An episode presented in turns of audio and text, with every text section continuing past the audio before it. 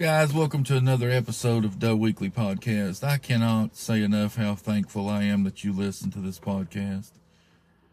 To everyone that's listening, tell someone else. Help us grow the podcast.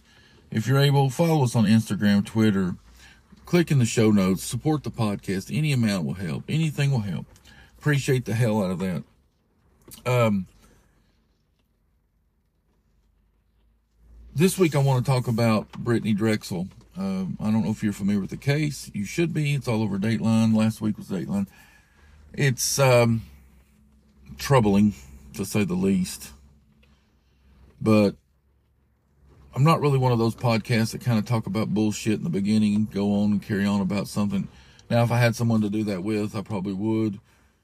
But you probably click on this podcast to hear the story about Brittany Drexel. So let's get into it. Brittany Drexel 17 years old, 17 year old girl from Rochester, New York. Now, her story starts out she wants to go to Myrtle Beach for spring break. And she's only 17, and her parents tell her no. Now, makes sense to me. 17 year old, maybe she got no business in Myrtle Beach for a spring trip, spring break the people she were, was wanting to go with were not really good friends of hers, but were more, you know, acquaintance type people she knew in school. They were bullies. You know, they're, they're just, you know how kids are, how teenagers are. They're fucking assholes. They really are. So what does Brittany Drexel do? She tells her, her parents that she's going to go spend some time with a friend. They're going to go to Lake Ontario because they are from Rochester, New York. Where they live. And uh, the parents thought nothing else of it. And what does Brittany do? She takes off to Myrtle Beach with these acquaintances from school. Now, what happens when she gets there? Like I said, teenagers are assholes. These aren't really close friends of hers, so they they're you know cutting, they're they're teasing her, they're carrying on back and forth, and so she's not really having a good time.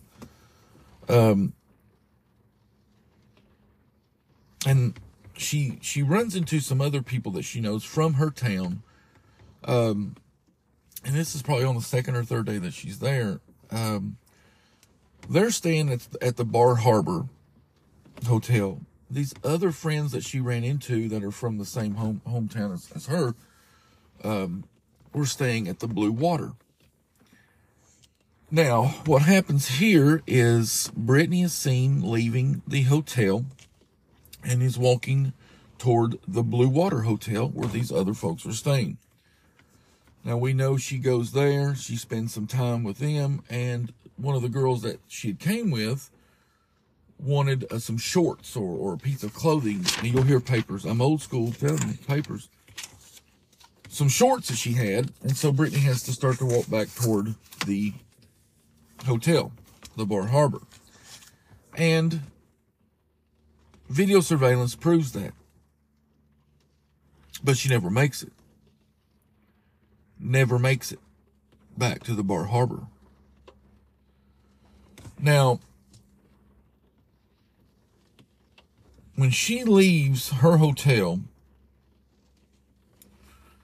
she's going southbound, and this is about 8:15 on Saturday night. She's headed to the boys' hotel, the Blue Water.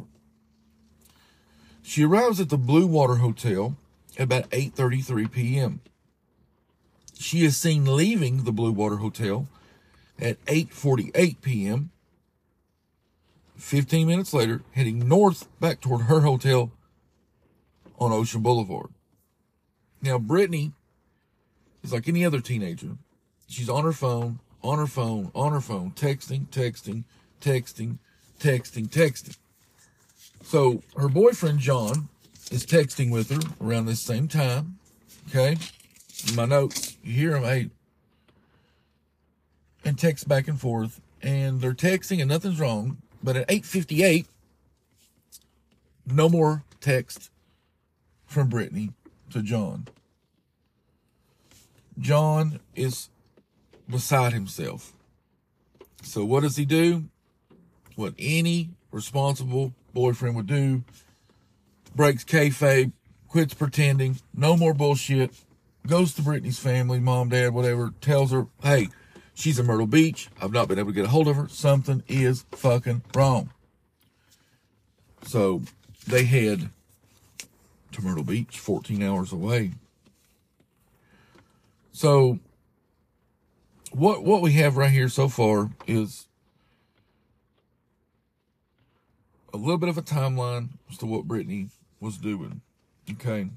So obviously when the parents first get there, my notes. You know you love this paper turning sound. You know it's it's it, it should be in the library. Okay. Now, this is in 2009. I want to reiterate that. Um, and the Saturday that she actually wanted off was April the 25th. Okay. Um,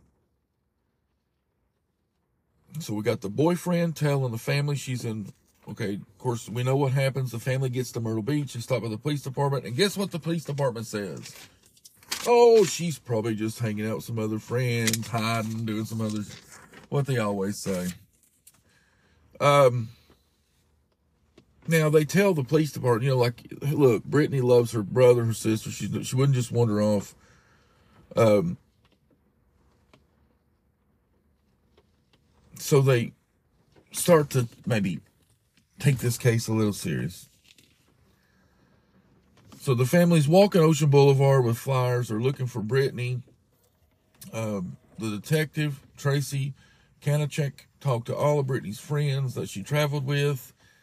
And that's where it came about that they didn't really get along. They were just more of uh, acquaintances. And, you know, they were teasing her. And she had wandered off Saturday around 8.15. Of course, we went through that timeline. Uh, 8.33, she arrives at Blue Water. 8.48, she leaves. No text from Brittany's phone after 8.58. Now, as the police begin to investigate, they obviously going to go for the cell phone log. Now, two days later, cell tower data shows a beeline from Ocean Boulevard, excuse me, to a shitty ass swampy area 50 miles south. It shows Brittany's phone at 927, 8 miles away, at 1157, 50 miles away, and then her phone goes dead. So obviously they know foul play is is front and center. Front and fucking center foul play. Uh, Chuck Cap, another detective, uh, looked hard at the Rochester boys because they were technically the last people to see her before obviously somebody seen her and picked her up. Um, because these boys had checked out a little early and had left some belongings behind. Why did they leave early? Well, they looked into it and and they were cleared, but you know, not before a little cloud of suspicion has always kind of lingered over these boys, this boy's head. Um, so they knew that by they checking their cell phone data that they had went a total opposite direction than Brittany did. Obviously, Brittany was in a vehicle because her phone was moving too quickly. Um, so the next step would be to search the area into where the phone last pinged. So organizers searched this area, 700 searchers, 1,000 acres, where the phone pinged last, and they searched for about two weeks. Now, the Rochester boys were cleared as suspects, but like I said, they always had a, a, a cloud of suspicion hanging over their head. Now, another sad aspect of this story is for six months, Chad, her stepdad, Brittany's stepdad, was calling Brittany's number and calling Brittany's number. Um, and he gets a call back from that number. He thinks, he thinks, oh, Brittany but her number had been issued to someone else, so that, that's heartbreaking. Now, here's where this story, as this story starts to play out, um, a group of, of, of black, a black guy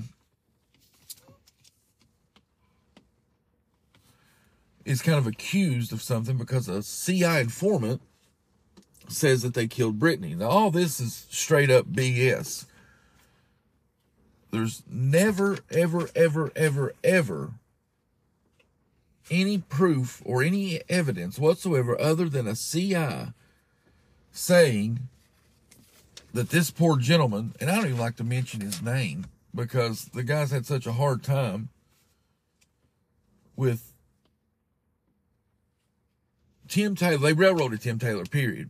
they railroaded the shit out of Tim Taylor. They never apologized to him. Um, basically, one year after she went missing, Tim Taylor came on their uh, radar because of a confidential informant trying to shave time.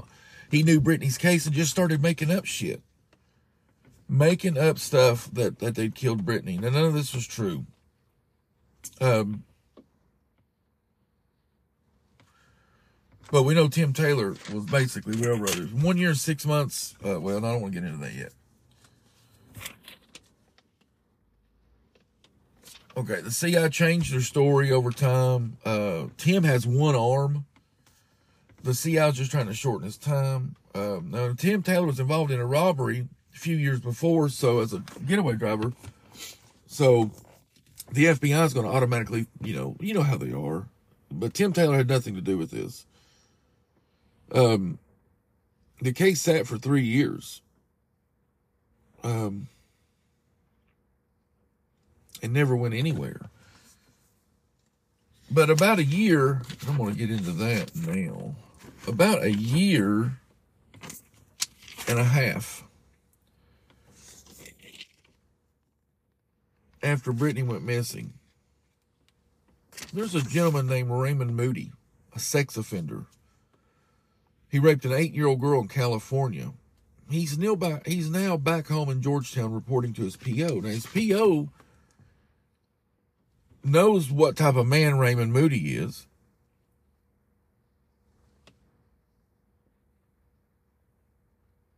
And the PO thought, where was Raymond Moody when this happened? And come to find out, Raymond Moody wasn't very far from where Brittany's phone pinged last and went missing. So Raymond Moody's back in Georgetown with his girlfriend Angel Voss.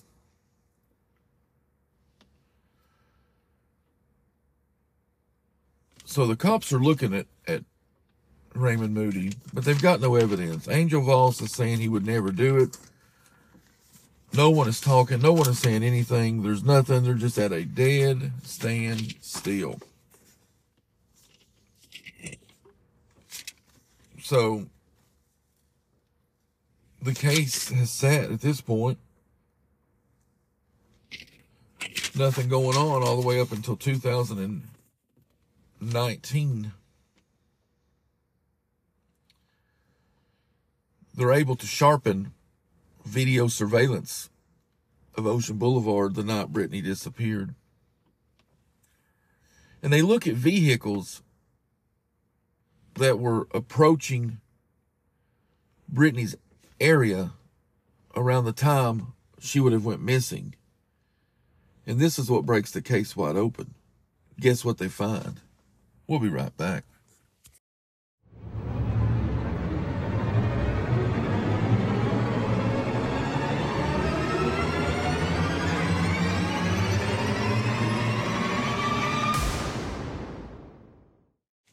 All right, guys, we're back. So, surveillance video was sharpened up they see this Ford Explorer. Run the tags. They're able to see the tags now. And guess who the Ford Explorer belongs to? None other than Raymond Moody's girlfriend's brother, Angel Voss.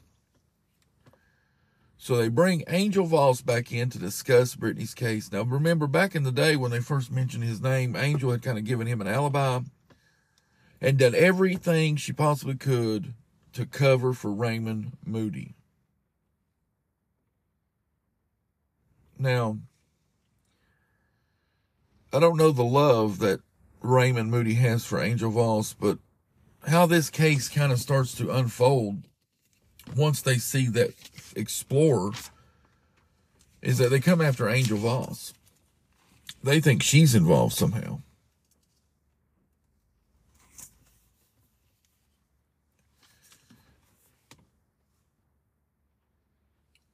So Ray, they go to search the house. They they search her old phone. So instead of just fighting it out anymore,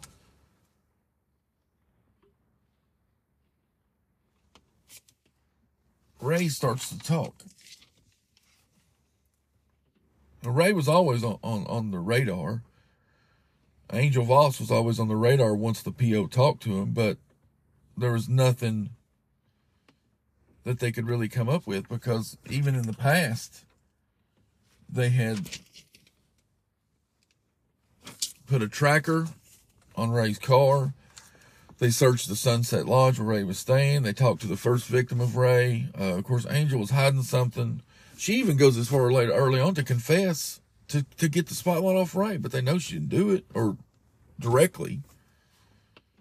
She got some info wrong.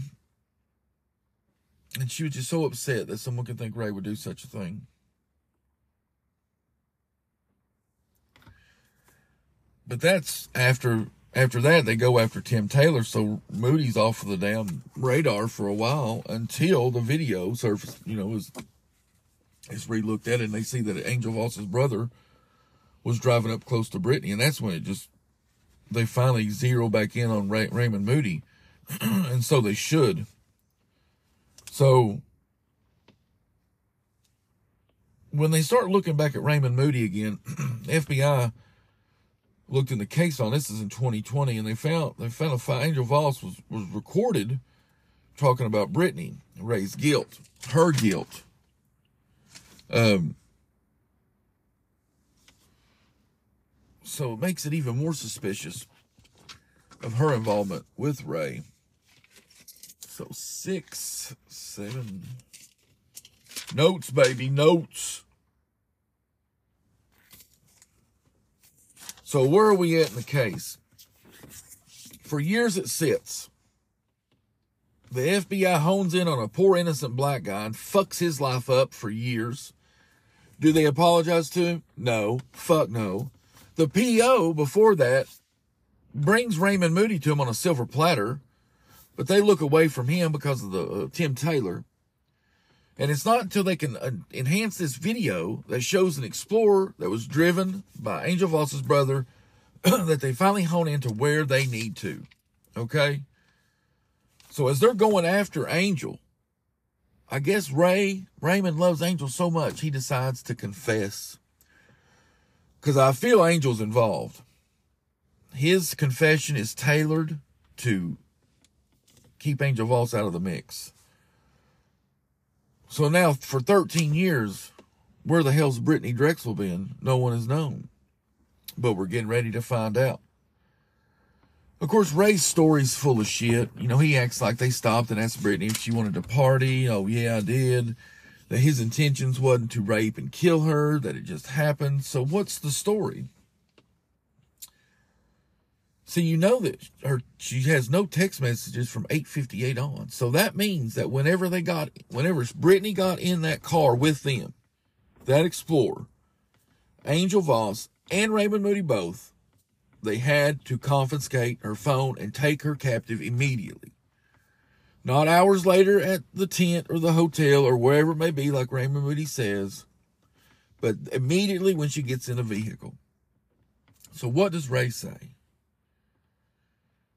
They go to the tent area in the woods, which is near where Brittany's phone went missing or pinged last. Angel Voss leaves to go visit her son. And while Angel Voss is gone, Raymond Moody takes over rapes Brittany Drexel, murders Brittany Drexel by strangulation, carries Brittany Drexel across the way, and hides her body in the woods. When Angel Voss comes back, Raymond Moody says that some friends picked her up and she never questions him anything else about it. Bull shit. And of course, they're going to need to find the body. Where's the body? Where's the body? Well, remember when I told you they put a tracker on Raymond Moody's car?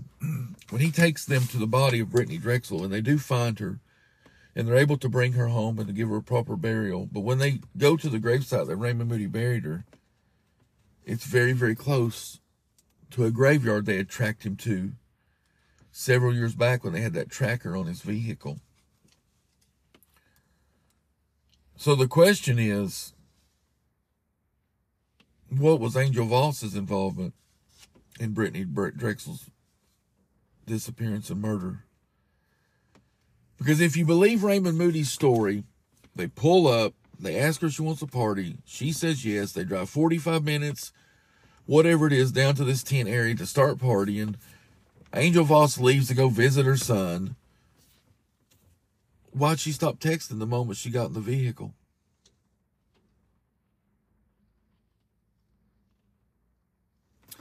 They had enough information early on to put Raymond Moody in a position where they could have found Brittany years earlier. But they were too busy focusing on Tim Taylor, the poor black guy that got railroaded. Now I'm thankful they got to the bottom and found poor Brittany Drexel and brought some kind of closure to the situation. Well, what could they have done different? Anything? Why are you going to spend years on a man that's not guilty at all? And you had no evidence against him anyway. Why are you going to stop pursuing a man that's a sexual predator? They had him all along, folks. They had him all along. The PO gave him up many years before he actually confessed to it. Raymond Moody and Angel Voss raped and killed Brittany Drexel. Don't forget that. This is the weekly podcast.